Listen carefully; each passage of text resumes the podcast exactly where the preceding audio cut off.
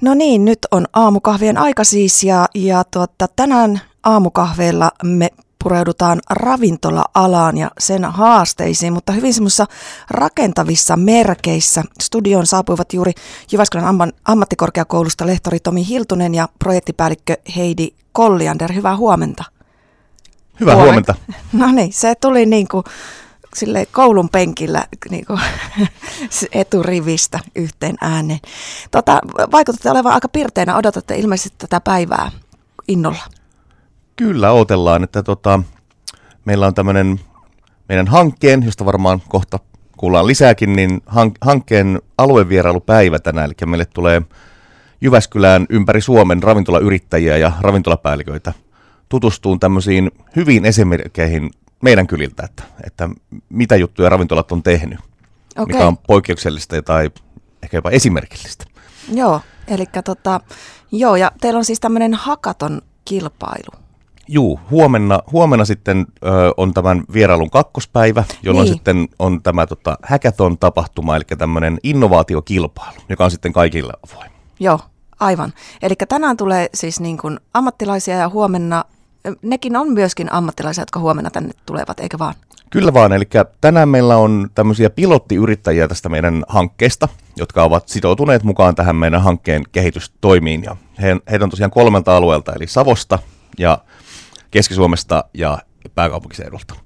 Joo. Eli hankkeessa on semmoinen, Heidi voi varmaan tarkentaa, 32 yritystä on mukana tässä hankkeessa. Mm. Ja se tämän päivän ohjelma on tosiaan tämmöinen inspiraatiopäivä, ja se on näille pilottiyrittäjille ainoastaan, ja huomenna on sitten kaikille avoin hakaton tapahtuma. Innovoidaan vähän ravintola-alalle uusia juttuja.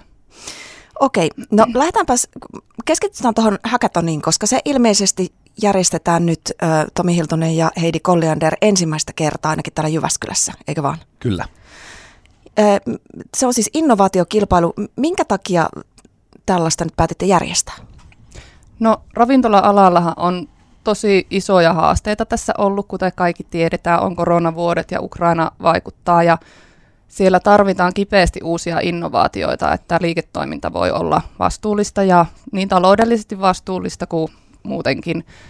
Ja huomenna sitten päästään innovoimaan näiden pilottiyrittäjien kanssa, mutta myös kaikkien muiden, joita ravintola-alan kehittäminen kiinnostaa, niin he voi tulla kehittämään alalle uusia menestyksekkäitä toimintatapoja ja mitä nyt keksitäänkään huomenna. Ihan jo vähän jännittää, mitä kaikkea huominen tulee tuomaan tälle alalle. Kuinka paljon sinne suurin piirtein on osallistunut tai ilmoittautunut tähän kilpailuun mukaan? Sinne ihmiset tulee suurin piirtein, jos parraajat ja tuomaristokin lasketaan mukaan, niin meitä on noin 76 huomenna. Ja yrittäjiä on oliko vähän vajaa 40 innovoimassa. Ja osa tulee sieltä Uudeltamaalta nämä ulkopuoliset, niin sanotut ulkopuoliset, siis jotka ei ole pilottiyrittäjiä. Ja ympäri Suomea tulee myös, mutta Keski-Suomesta myös on innokkaita lähtenyt mukaan. Eli siellä jakaudutaanko siellä ryhmiin ja sitten tehdään jotenkin ryhmätyönä tätä vai miten sitä ideointia tehdään? Kyllä, me ollaan jaettu me ollaan jaettu 7 eri teemaa, joihin nämä yrittäjät tai hackathonilaiset voivat keskittyä. Ja tavallaan sitten riippuen siitä, minkä teeman he valitsevat, niin he jakautuvat joukkueisiin teemoittain. Joo, ja teemoina taitaa olla siis vastuullisuusviestintä on ainakin yksi. Kyllä, uudenlainen vastuullisuusviestintä taisi olla täsmälleen se, että mietitään uusia tapoja, miten voitaisiin vastuullisuudesta viestiä. Kyllä. Vai tarvitaanko niitä? Se voi olla yksi tulos, että ei tarvita uusia tapoja. Niin, ainakin luulisi, että sen pitäisi olla ainakin rehellistä ja jos vastuullisuudesta alkaa viestimään, niin ettei mitään tämmöistä viherpesutouhua.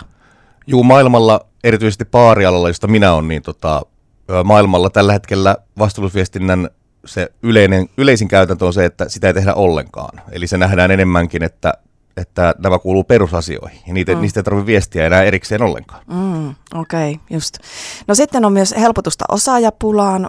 On sellaista, pitkään on jo puhuttu, että alalla on katos tuossa korona-aikaan työntekijät. Onko se edelleen vitsauksena? Kyllä se on edelleen vitsauksena, että osaavien käsien pula on ihan massiivinen alalla. Joo. Ja että nyt tuossa heti koronan jälkeen niin kyllä kaavittiin, mistä saatiin, ja on sitten alettu kouluttamaan uudestaan. Kyllä. Joo, ja varmasti tuohon liittyy tuo yksi teidän teema, uudenlainen oppilaitosyhteistyö, että sekin varmaan sitten kuuluu siihen. Sitten täällä on sellaisia kuin paremmat noutoruokapalvelut sivuvirroista tuotteeksi, virtuaaliteknologia ravintolaympäristössä ja planetaarinen menu. Eli kuulostaa sillä tavalla, että nämä aika paljon myötäilee tämmöisiä megatrendejä, mitä nyt maailmalla liikkuu.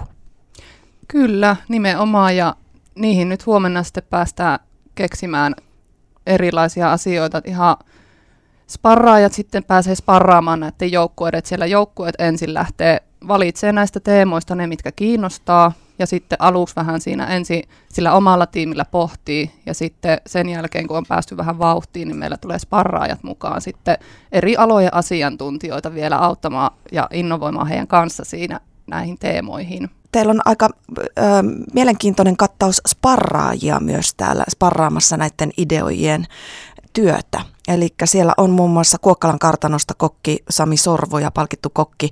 Ja sitten siellä on Henu Lahti, Noori Card Finlandista ja tietysti hankkeen asiantuntijoita ja näin. Niin mitenkäs te olette valinnut nämä teidän sparraajat ja millä ajatuksella?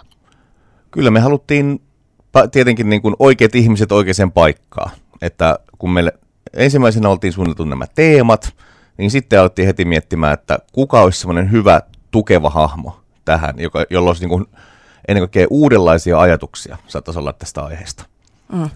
Ja sekä hankkeen sisältä, että sitten Jyväskylän ammattikorkeakoulusta, että ehdottomasti meidän, ajateltiin, että pakko saada myös ulkopuolelta näitä asiantuntijoita, jolloin se totta kai vaikuttaa tämän tapahtuman uskottavuuteen. Mm. Ja joku saattaa vaan katsoa, että hei, täällähän on muualtakin näitä sparraajia, niin tavallaan, että tämä kiinnostaa kansallisesti. Mm. Ja tähän saattaa sitten olla sellainen juttu, mihin minäkin haluan mennä mukaan. Mm, kyllä.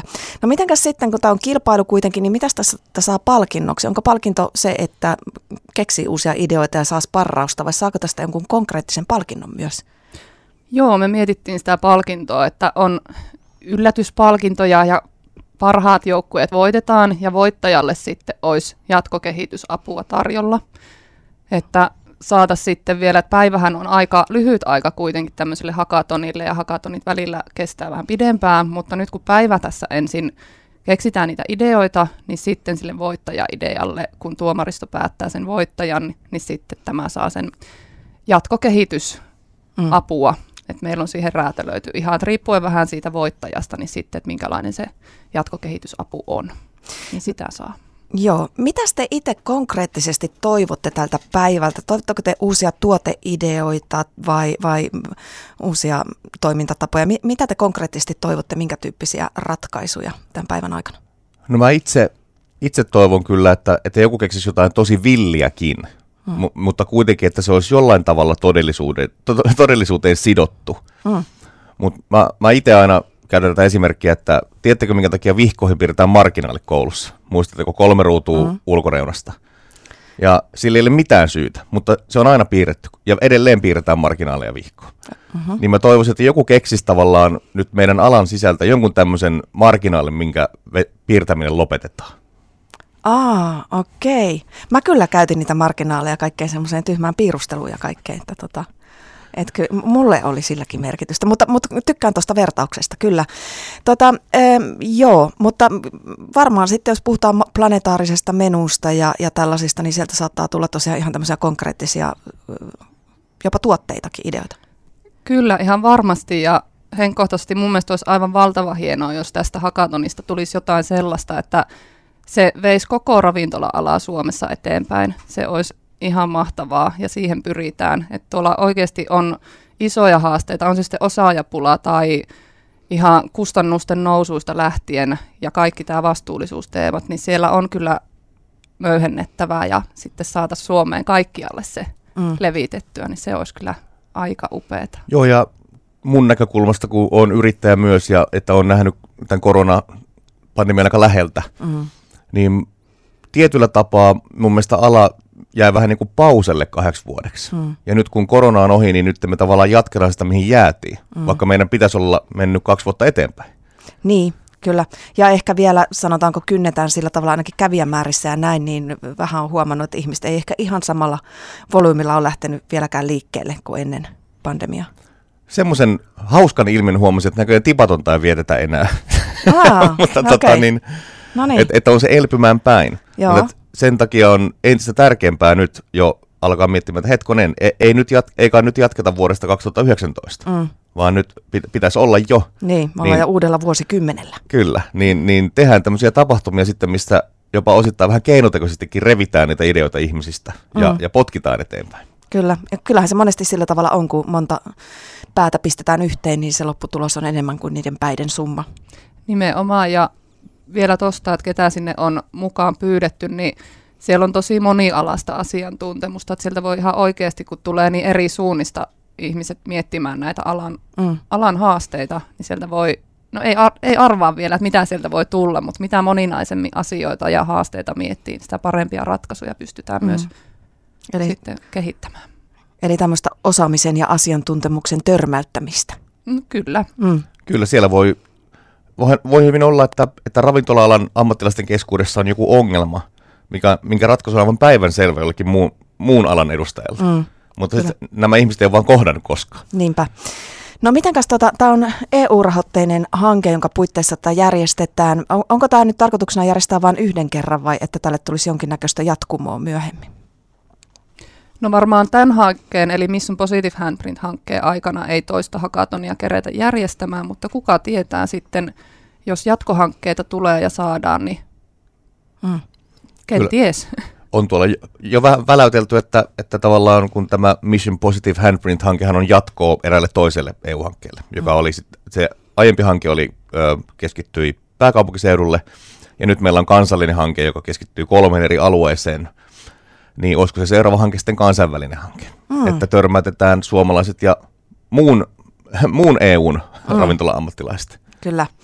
Hei, ei muuta kuin oikein antoisaa ja innovatiivista päivää teille huomiselle. Tässä toivottelen Heidi Colliander ja Tomi Hiltunen. Kiitos haastattelusta. Kiitos. Kiitos paljon. Mukavaa päivää.